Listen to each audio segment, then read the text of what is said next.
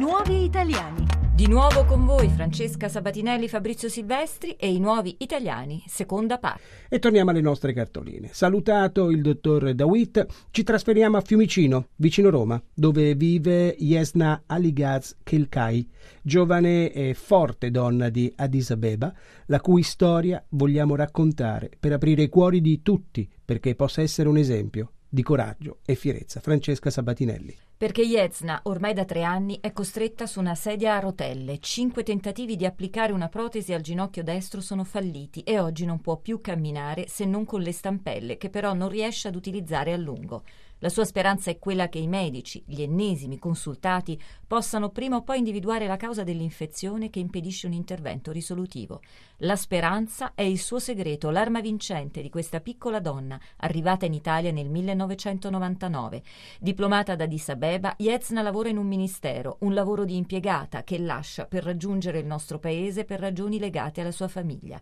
Dopo aver utilizzato i tre mesi di permesso dal lavoro e aver finito i soldi, Yezna decide di restare qui, non parla l'italiano e ha solo il visto turistico. Una signora paesana mia ha trovato un lavoro domestica.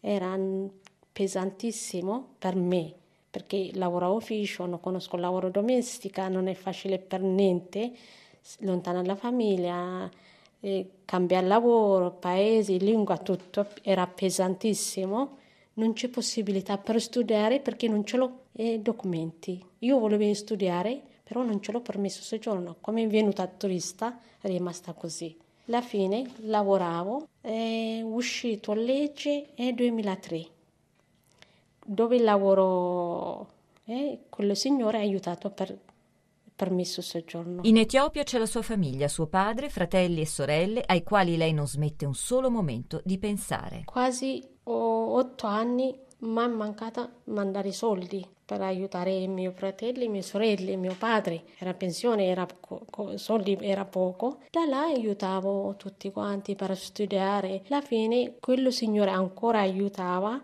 Fai venire il contratto di lavoro mia sorella. A mia sorella è venuta, eh, ha fatto venire il marito, anche figli, e stanno qua. Io mio, la vita, tutti l'anno lavoro, aiuto loro alla fine anche io trovo bene Italia, ce l'ho documento, lavoravo con tutti i gente italiani, sono contentissima e felicissima e così è andata. Le rimesse degli immigrati da sempre sono uno dei canali finanziari più importanti per paesi come l'Etiopia come nel caso dei familiari di Yezna, aiutano a migliorare le condizioni di vita di chi è in povertà, sostenendolo negli studi e nelle spese quotidiane.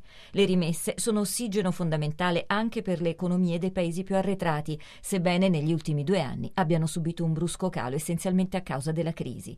Il caso di Yezna è il paradigma di ciò che accade ora a molti immigrati, quando perdono il lavoro e non possono più essere di sostegno alle loro famiglie, e da lì poi la scelta difficile, drammatica, di affidarsi al mare per raggiungere l'Europa. Uscire non è facile per trovare viso, per uscire non è facile da noi. Adesso col mare stanno uscendo tante persone, rischio la vita. Quante persone rimaste in mare, rimaste in strada? Allora queste decisioni ce l'hanno un problema grave. Io volevo morire per strada che ha scelto questo. Ce l'hanno difficoltà, secondo me. Quello tra l'Italia e il Corno d'Africa è ancora oggi un legame molto intenso, eredità di un passato coloniale spesso segnato da sanguinosi avvenimenti. Un cordone ombelicale che ha condotto molti africani orientali a cercare migliori condizioni di vita nel vecchio protettore italiano, sfuggendo a regimi dittatoriali che interessano la regione.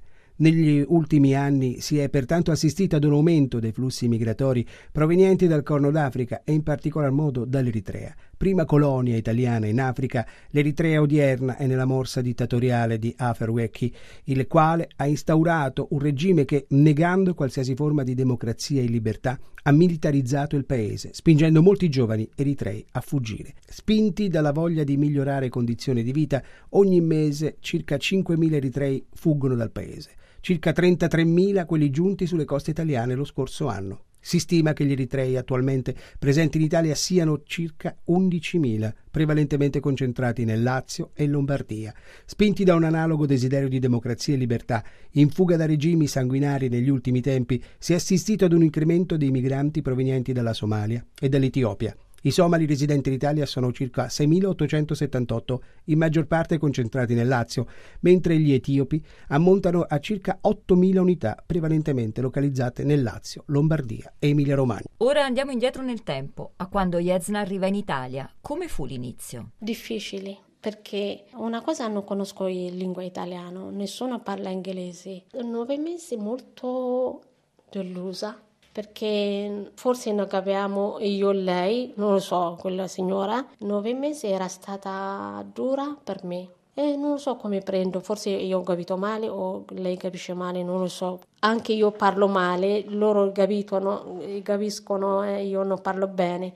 Alla fine invece io mai, mai manca il lavoro, mai cercato lavoro, cercano a me. Tanti italiani tu le bene, anche io tu le bene l'anima. Mi sento come parenti italiani, giuro, eh, la verità questo. Iezza ha molti amici italiani che la stanno sostenendo in questo momento così difficile.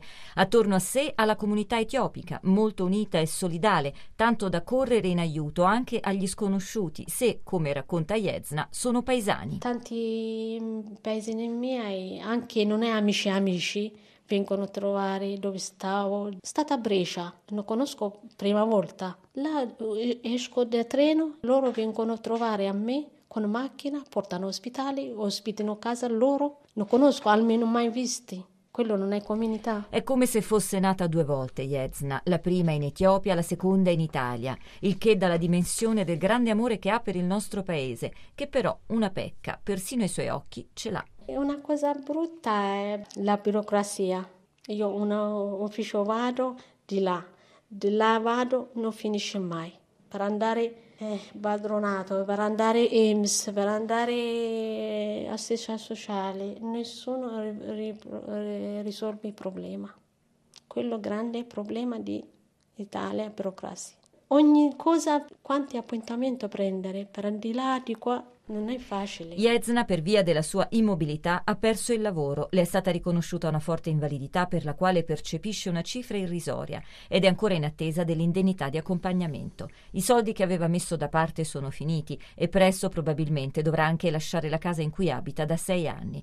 Una storia triste illuminata dal sorriso sincero e aperto di questa donna che ha una sua cartolina da inviare. Mio fratello con due nipoti. Mando loro, non ce n'è altri parenti sono rimasti giù. E Vaticano. E mi mancate. Mancati. E anche per oggi siamo arrivati alla fine della nostra trasmissione. Vi ricordiamo che potete ascoltare questa e le precedenti puntate dei Nuovi Italiani dal nostro podcast su radio1.rai.it da Fabrizio Silvestri, Francesca Sabatinelli e Davide Verticelli regia. Una risentirci a domenica prossima. Buona giornata e buona domenica.